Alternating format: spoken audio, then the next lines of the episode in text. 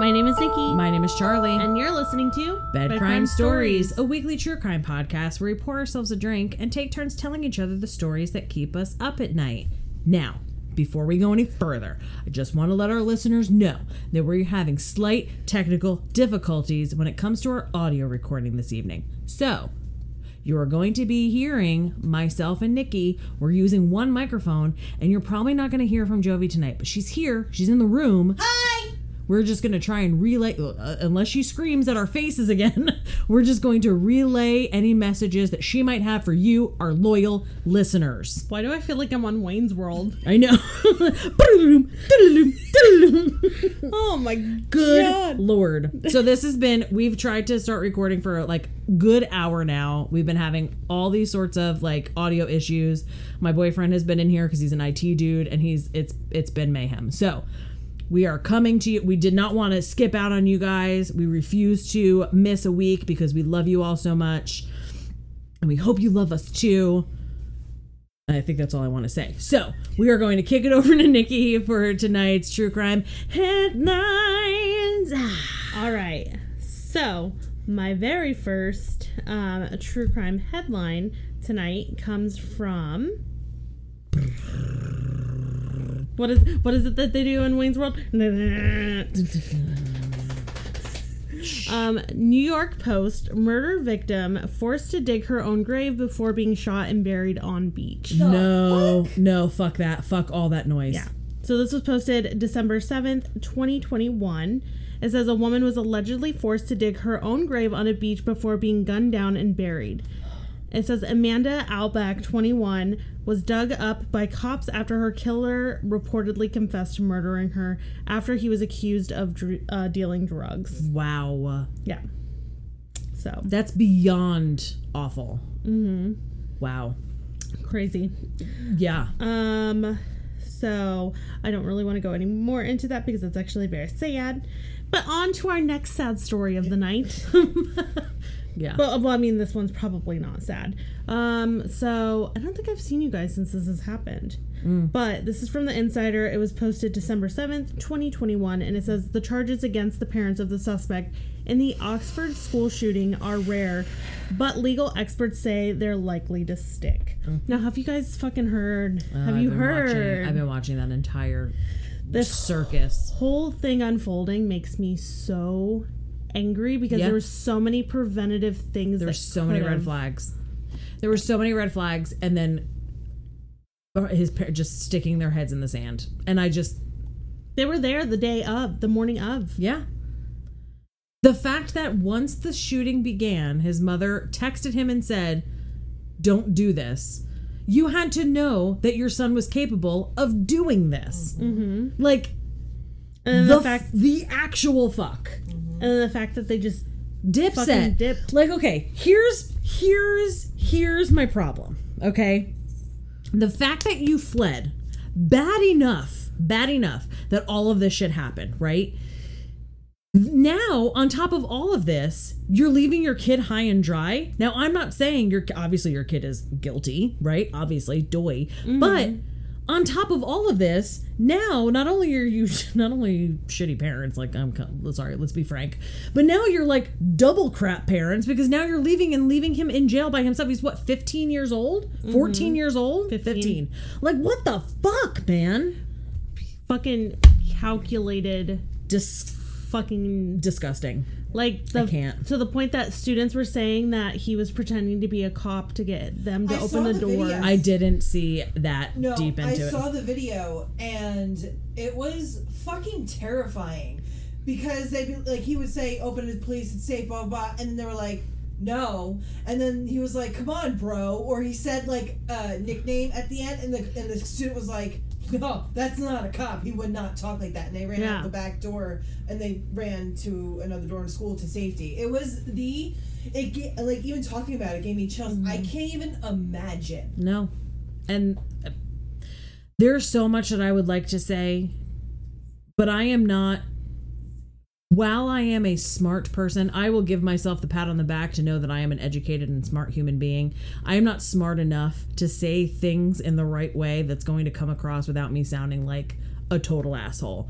So all I will say is that this is so disgusting and so sad and it is I am so fucking sick and tired of this happening over and over mm-hmm. again. I am so sick and tired. I don't have children and I'm not only do I not want kids, I'm thankful I don't have them. Yeah. Because I cannot even fucking I feel so much empathy to the parents that exist today and have kids in schools that have to think that this could be a possibility. They send their kids out into the world every day to go to school where you should be fucking safe and learning and this is a risk that they have to take every day. So our old manager, well, your old manager, my current manager, Mm-hmm. um, her and I were speaking. I don't remember what had brought it up, but she had talked about buying like a thing to put in her son's book bag to basically like protect him and shield him if like a, and it's like that's fucking crazy that you have to like think that far in advance.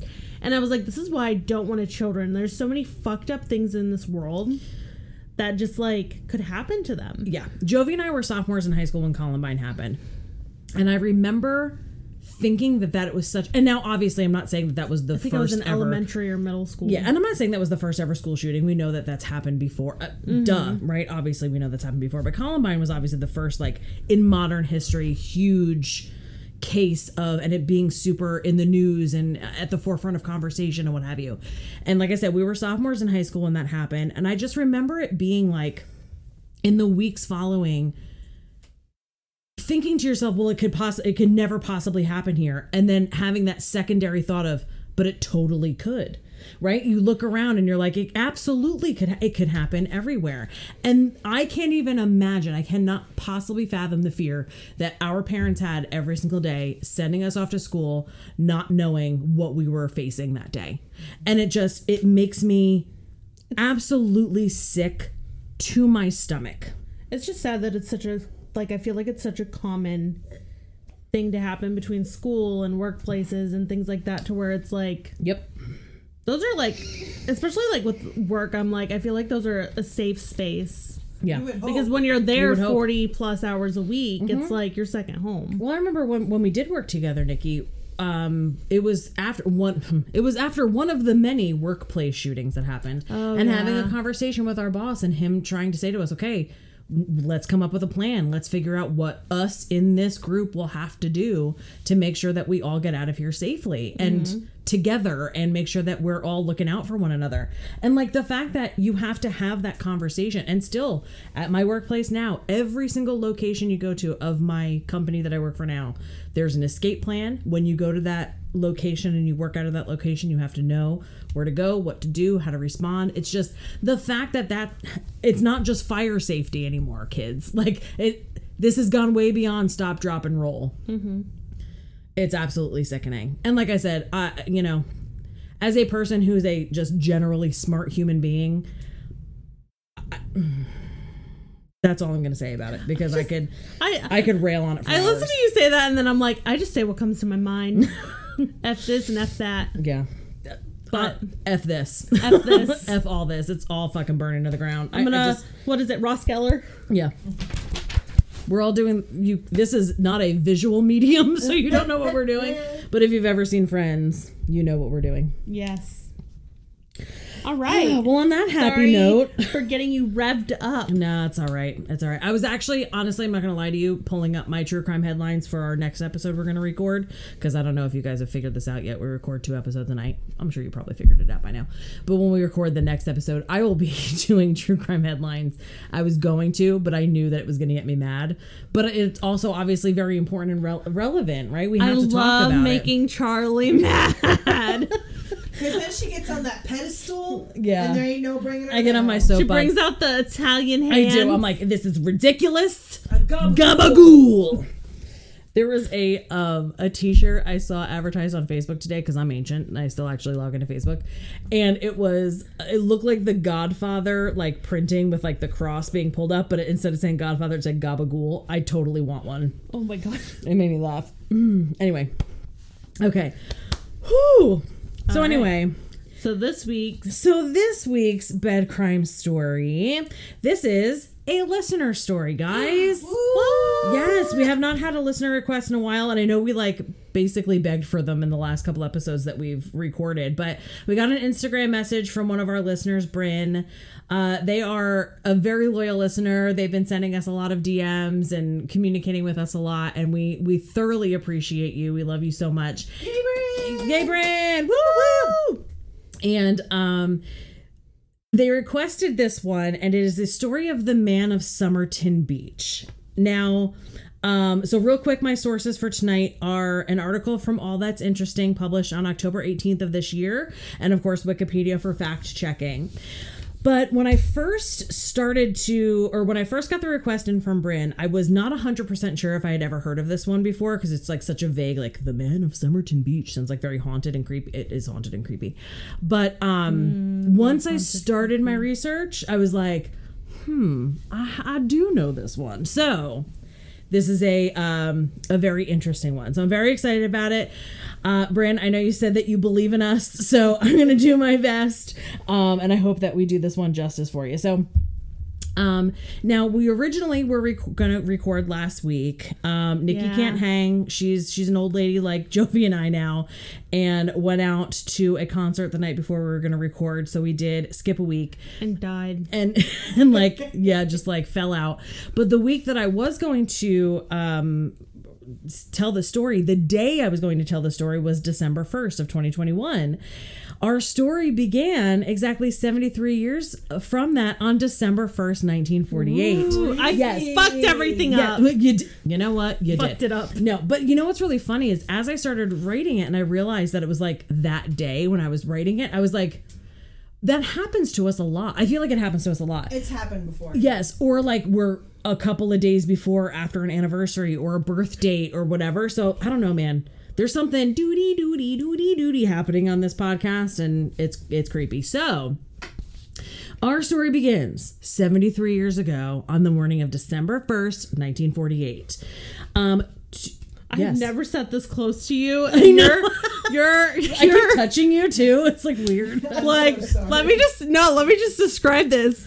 She's starting her story and she's just like pointing at the, the pop filter and I'm like, yo I feel it, man. I get so into it. descriptive. I get into it, and then I So keep no. also. I'm also gonna probably hit you a couple of times throughout It's the story. okay. I if you don't here, you want a pillow for padding? Yeah, Do, do I just Maybe you should just hold I it. Do I just just hold it and down prepare. between us. Yes. Yeah. I am a um as as a Italian American human being. I talk a lot with my hands, and um I also hit people when something excites me. me too? So I think we're gonna be punching each other a lot tonight. feeling- Yes. It's like, can you believe this? All right. Stand the other side. Of the Okay. room. Exactly. Sorry. I just had to let the listeners know what's happening. Yes. So Abuse. abuse. Um, so December 1st, 1948, two amateur jockeys, like legit horse jockeys, were riding on a beach on a horse, on horses, two horses. There was two jockeys, two horses. I was like, they're right. Yes, they're like lovely night this night. Um, and they found the body of a man propped up against the concrete seawall on the Somerton Beach in Adelaide in the southern shore of Australia. So we are setting our scene tonight on the southern shores of Australia. And December is actually summer in Australia. So yeah, nice, beautiful summer night. So I want to live in America during our winter time and then live on, in Australia during their wait their no. winter time because you want it Yeah, to be cool. Yeah, hot and hot, Oh no. hot and hot. So our summertime, their summertime. yeah, Oh, our summertime, our winter time in Australia. Austra- yeah. Sorry, Yes. my brain's not functioning. it's all right. Um, so the man it definitely was obviously out of place. So not only was he just propped up sitting there, he was clean shaven, he was dressed in a full brown suit and freshly polished shoes. Investigators find no signs of trauma or injury on his body of any kind. One of his pants pockets had been repaired recently with an orange thread. And he had the following items in his possession. He had a railway ticket to Henley Beach, a bus ticket to North Glenelg, Glenelg, Glenelg, sorry Australians, an American-made metal comb, a packet of juicy fruit gum. Juicy fruit's that old? Juicy fruit's gonna move you. What? Yeah, man, tastes so free. It's sweet. Goes right through you. 70, 73? Uh, no, 1948. 73 years, yeah. 73 years ago. Juicy fruit. The taste of taste of taste is gonna move you. Um, a pack of Army Club brand cigarettes that contained cigarettes from a different brand. So it's like having a pack of Marlboros with camels inside. Very weird. A handkerchief and a packet of matches. He appeared to be in his 40s or 50s with an with an athletic, not an authentic build, an athletic build. His arms were tanned, and his shoes appeared to be odd. er, no, no, no, no. His toes appeared to be oddly mangled, as if they were, were in tight shoes over a long period of time. So it possibly suggested that he was a dancer. Hmm. Um, all of the tags on his clothes had been cut off, and he had no wallet, money, or any identification on him whatsoever. Yes.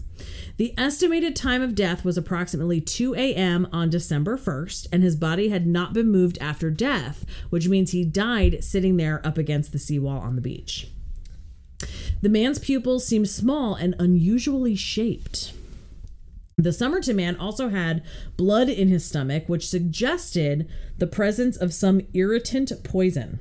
This has led some investigators to believe that the man had either digested G- digitalis or strophan. Well, nope, I even spelt it phonetically. So digitalis or strophanthin, which are two lethal poisons that don't leave a trace in the bloodstream. Huh. Yes, not offering any suggestions to you guys, but You'll get caught. but apparently this is they do. 2021, Yes, exactly. bitches. Welcome to the future. Well, almost 2022, man. Correct, bitches. And actually, by the time this airs, it might be 2022, but who knows? Uh, no, it'll be this year. Maybe. Who I don't know. I can't Yeah, count. it'll, It'll, be, be, this year. before 2022. Okay. Happy New Year. Yeah, this actually might be our last episode before the new year. Yeah. So, uh, Happy New Year, Happy bitches. New Year. Um, all attempts to identify the man had failed. Obviously, right? Tags cut out, no wallet, no ID. Right. Okay. Neither the FBI nor Scotland Yard had the fingerprints on file, so they weren't able to trace his fingerprints. And although coroners determined that the Somerton man had died of heart failure, they couldn't come up with a cause of death. So obviously his heart failed, but it still could have been due to poison if he ingested poison, right? Police did find the man's abandoned suitcase at the Adelaide railway station. It contained the exact same unusual orange thread that was sewn into his pants and some clothing labeled T Keen and was Keen spelt two ways Keane with an E at the end and Kean K E A N with no E. Um, but this also yielded no leads. Didn't back in the day people used to like put their names in their clothes? Well, yeah, like, the clothing was labeled with the name, but they Oh. couldn't. Yeah, Yeah, clothing labeled okay, T. Keen T Keen. I'm like pointing it to you. It's right. It says right there. Right Um, there. Right there. The most confusing of all the discoveries came a few months later when performing yet another search of the man's possessions, investigators find a small pocket that had been sewn into the waistband of his pants. Inside the pocket was a folded piece of paper that read Tamam Shud, which is Persian for it's finished or it's ended, depending on the translation. Ooh, Right? fucking sus, man. Super fucking creepy. The words were typed in a very distinctive font and were found to have been torn from a rare New Zealand edition of the Rubaiyat of Omar Khayyam, a 12th century collection of poetry. How do they find that out? Like, and in this time, right? In Right. correct, like Holy super crazy. shit. I know. So police began to search for a copy of the book that matched the specific font. They didn't have any luck finding the book until a man happened to arrive at the police station with a copy. Police were excited to see that the final page of the book was torn out, the page that would have contained the phrase Tamam Shud. What? I know, crazy. Why do I want to say it's to mom's shoe? Mom's shoe. Ma, it's to mom's shoe. Well, that's what I thought you said. no, it's to Shud. Um, Um. Yes, but the man who brought the in the book claimed to have no knowledge of the Somerton man or even of the book itself. Right? Yeah. Right. Bullshit. Bullshit. Oh, bullshit. He reported that in December of the previous year, the month after the Somerton's man, the month after the Somerton man's body was discovered, he and his brother-in-law had taken a drive and parked a few yards away from the entrance to Somerton Beach. When they returned to the car, his brother-in-law saw the copy of the Rubaiyat of Omar Khayyam on the ground and picked it up. When the news of the mysterious man of Somerton Beach began to like go crazy in the newspapers, the two men knew that they had something important in their possession and brought it to authorities. Now, inside the book that the investigators now had, they found two unlisted phone numbers and lines of code. I thought you were gonna say the lines of coke. I said. I was waiting for coke. There's cocaine in there. A cocaine, no. Crack Uh, cocaine. code. The first phone number was a dead end, but the second phone number led to a young nurse named Jessica Ellen Thomson, who went by Jo, Jo Thomson, and she lived in Somerton Beach. Now, Jo was reluctant to speak to the police, though she eventually admitted to having gifted a copy of the Rubaiyat to a man named Alfred Boxall. When the Adelaide police pursued this lead, they discovered that Alfred Boxall was still alive and had the copy given by Jo in his possession. Yes, though Jo claimed that she didn't know the Somerton man, police did report that she reacted strangely to seeing a plaster cast of his face and actually almost fainted. Yeah, Whoa. yeah. Yes, ma'am. Why do I feel like this is Clue? It's like very Yes. like yes, It's I like know. that's like the fucking vibes that I'm getting. I'm Yes. like, it was Colonel Mustard with the pipe. in the library with the candlestick. Yeah. Yes. yeah, that's what I'm like. I know, it's crazy. So, since the phone number seemed to lead nowhere, the police turned to um, the lines of code. Um, it was faint, jumbled letters that were written in the book. Using a black light, they wrote out the code, but not even the naval intelligence in Australia could crack it. So, the, apparently, still to this day, no one has cracked this code. Bro, I feel like someone on Reddit needs For to. real. For real. Um, with no new leads or evidence found, the Somerton man was laid to rest on June 14th, um, 1949, 18 months after he was found. It seemed that the mystery may never be solved. Now, in recent years, there have like, been. but I see more papers. Yes, but there's so many more pages. In recent years, there have been a number of theories proposed about who the Somerton man may have been and how he came to be on that beach all those years ago. The first popular theory was that the Somerton man killed himself after being rejected by Jo Thomson. Some have suggested that Jo, who died in, in 2013, had a son with the Somerton man. Um, her son and the mystery man showed some similarities in their appearance. So the theory is that the man was rejected from their lives and he possibly decided to end it all. This makes sense for a couple of reasons. So, one, the Somerton man had no defensive wounds. So it appears as though he would have, I guess, welcomed his. Um, you know Fate? his his fate. Yes, fate. Good good job on giving me the word I needed. You're welcome. You're welcome. Yes, thank you. And you're welcome. Two, the Tamam Shud note seems to connect him to Jo Thomson since obviously she gave this book out as gifts. Now, the juicier theory is that the Somerton man was a spy that knew too much. Ooh, I like that I know. Me too. Me too. Uh, much better movie that way. His manner of death did strike investigators as unusual, especially with the possibility that he was killed using an untraceable poison. Like, who else would know that but a spy, right? Um, or like somebody who would know that. You know what I'm saying?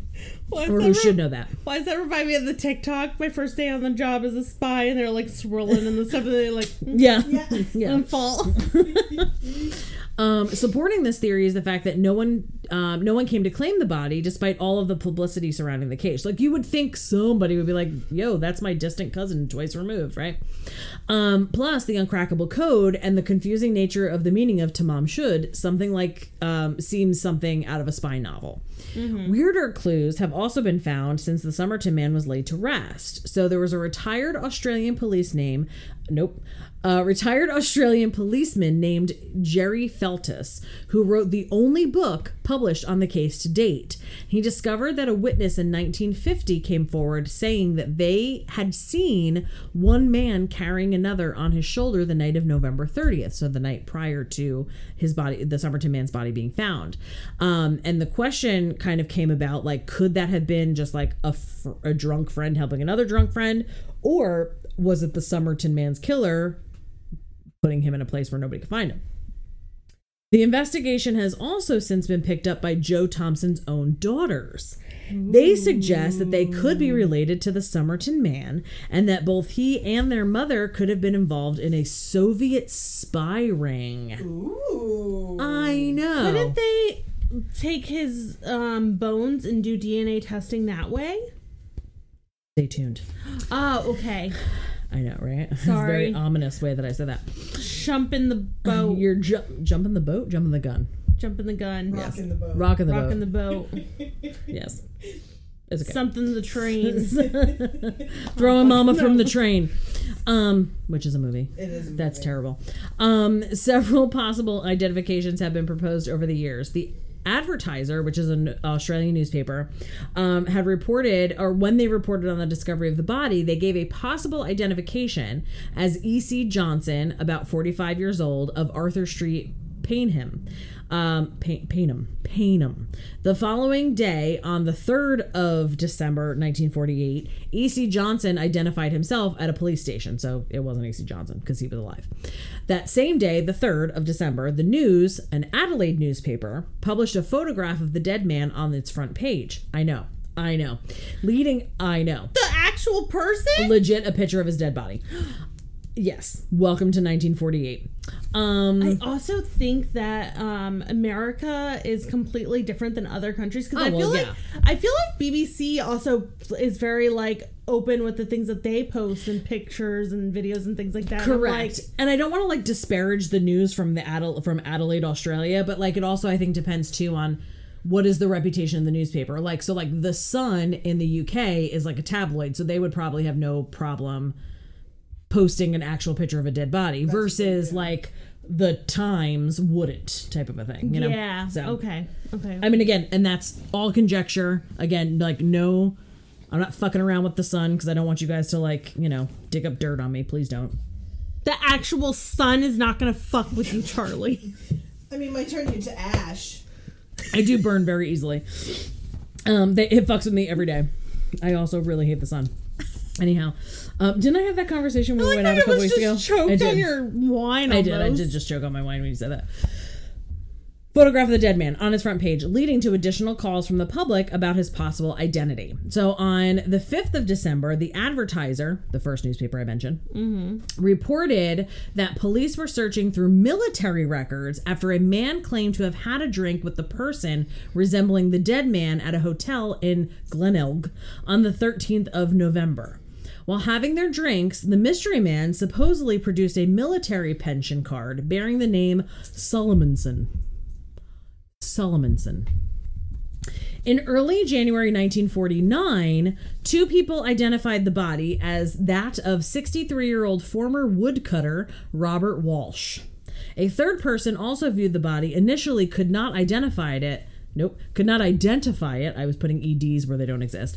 But an hour later, contacted police to claim it was indeed Robert Walsh. He stated that the reason he did not confirm this at the viewing was a difference in the color of the hair. Robert Walsh had left Adelaide several months earlier to buy sheep in Queensland, but had failed to return at Christmas as planned. He went missing looking for sheep. Hmm. That's that's a real big. Or he counted too many sheep and fell asleep. Yep, that's a real big pile of sheep.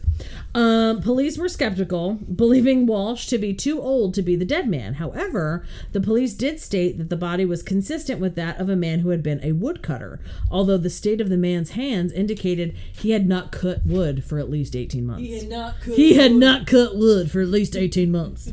I thought you were gonna do.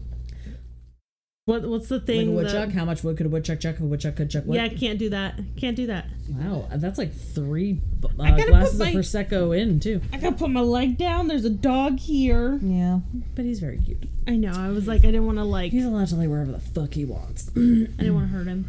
Uh, okay, so any thoughts that a positive identification had been made were squashed. However, when Elizabeth Thompson, one of the people who had earlier, this is a different Thompson, spelled differently, by the way, not like Jo Thomson. This is a different Thompson. Sorry, I realized now that was confusing. Um, however, when Elizabeth Thompson, one of the people who had earlier positively identified the body as Robert Walsh, retracted her statement after a second viewing of the body, the size of the dead man's leg and the lack of identifiable scar led her to realize the body was not Walsh. Dead man's toe. Said leg, and I'm like dead man's. Uh, so by early February 1949, there had been eight different, quote, positive identifications of the body, including two men who thought the body was a f- um, was that of a friend of theirs, and others who thought it was a missing station worker, a worker on a steamship, or a Swedish man. I like it's just like or a Swedish man. Of all the Swedish mans in the world, it was one of these Swedish mans.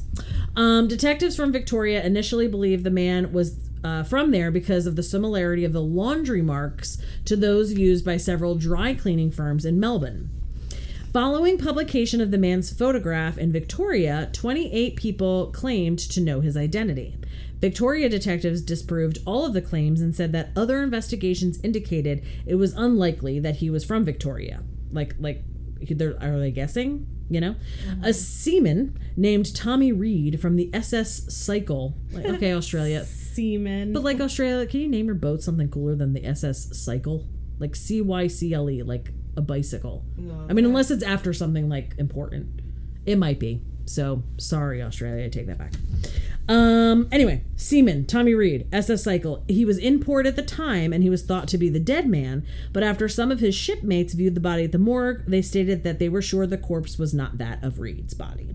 By November of 1953, so many years in the future, body had now been buried. Police announced that they had recently received the 251st solution, quote unquote, to the identity of the body from members of the public who claimed to have met or know him. But they said that the only clue of value remained the clothing the man wore. In 2011, an Adelaide woman contacted biological anthropologist Henneberg about an identification card of an H.C. Reynolds that she had found among her father's possessions. So, this identification card was a document that had been issued by the U.S. to a foreign seaman during World War I, and it was given to Henneberg in October 2011 for comparison of the ID photograph to that of the Somerton man. So, ID of the dead man versus this document. While Henneberg found anatomical similarities in features such as the nose, lips, and eyes, he believed that they were not as reliable as the close similarity of the ear. Yes. The ear shapes shared by the men were, quote, a very good match. Although Henneberg also found what he called a unique identifier, a mole on the cheek that was the same shape and in the same position in both photographs. Together with the similarity of the ear characteristics, this mole, in a forensic case, um, this is a quote from um, Henneman, Henneberg.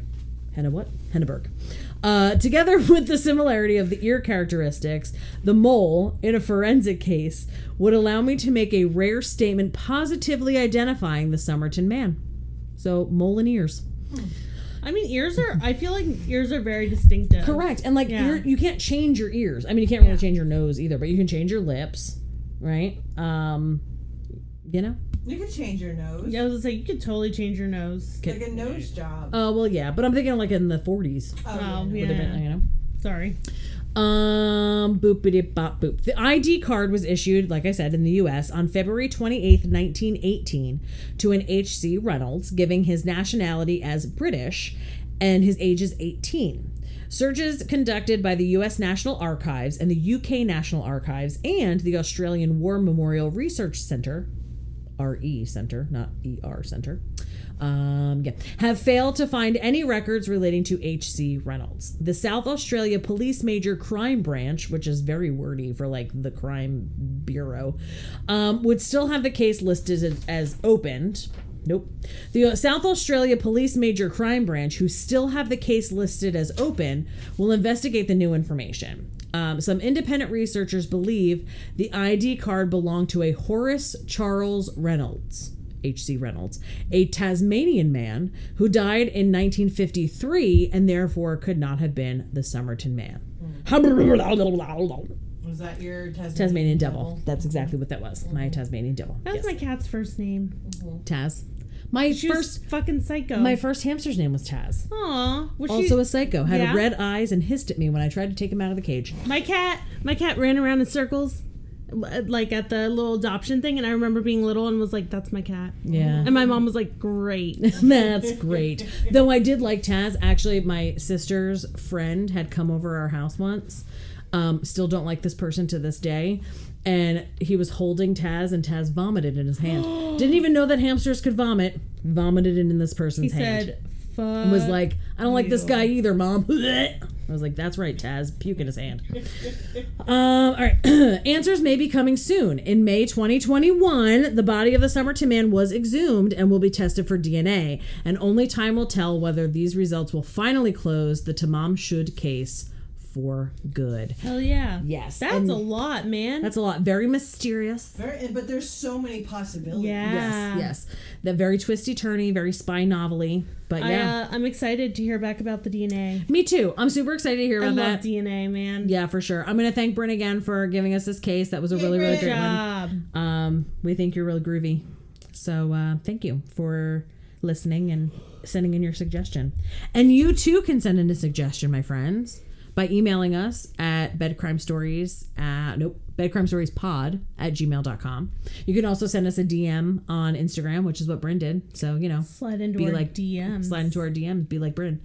Um, and that is Bed Crime Stories on Instagram. It's also Bed Crime Stories on Twitter, but like, let's face it, don't do anything on Twitter. We also have a Um, TikTok. we also have a TikTok not that really. has yeah zero posts. So we'll just go with Instagram. So we're just gonna stick with Instagram. That's like what we know. That's what we do. Because again, we're We old. work a lot. we work a lot and we're old and we understand Instagram and we don't understand this other one. Same.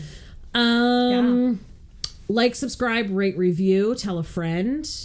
Um, do I usually say anything else? I said socials.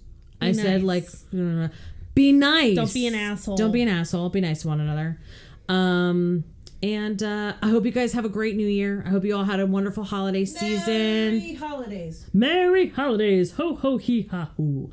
That's uh, uh non-denominational Santa Claus. Oh, okay. I was like, what's happening there? what is like, happening? Um, but yes, I thought I hope that everybody had a great holiday season, whatever you celebrate, or if you don't celebrate at all, I hope you just had a great December, and um, that 2021 um, is leaving you well, and that 2022 yes. finds you even better. Um, we think you all are really awesome. Thank you so much for listening to us. We love you guys so much. Um, thank you for sticking around for as long as you have. I think we're all slowly going insane, but we appreciate you all so much. We'll talk to you all next week, though. So, but until then, Sweet dreams. Our theme song is the song Industrial Music Box by Kevin MacLeod at incompetech.com, licensed under Creative Commons by Attribution 3.0. creativecommons.org backslash licenses backslash by backslash oh. 3.0.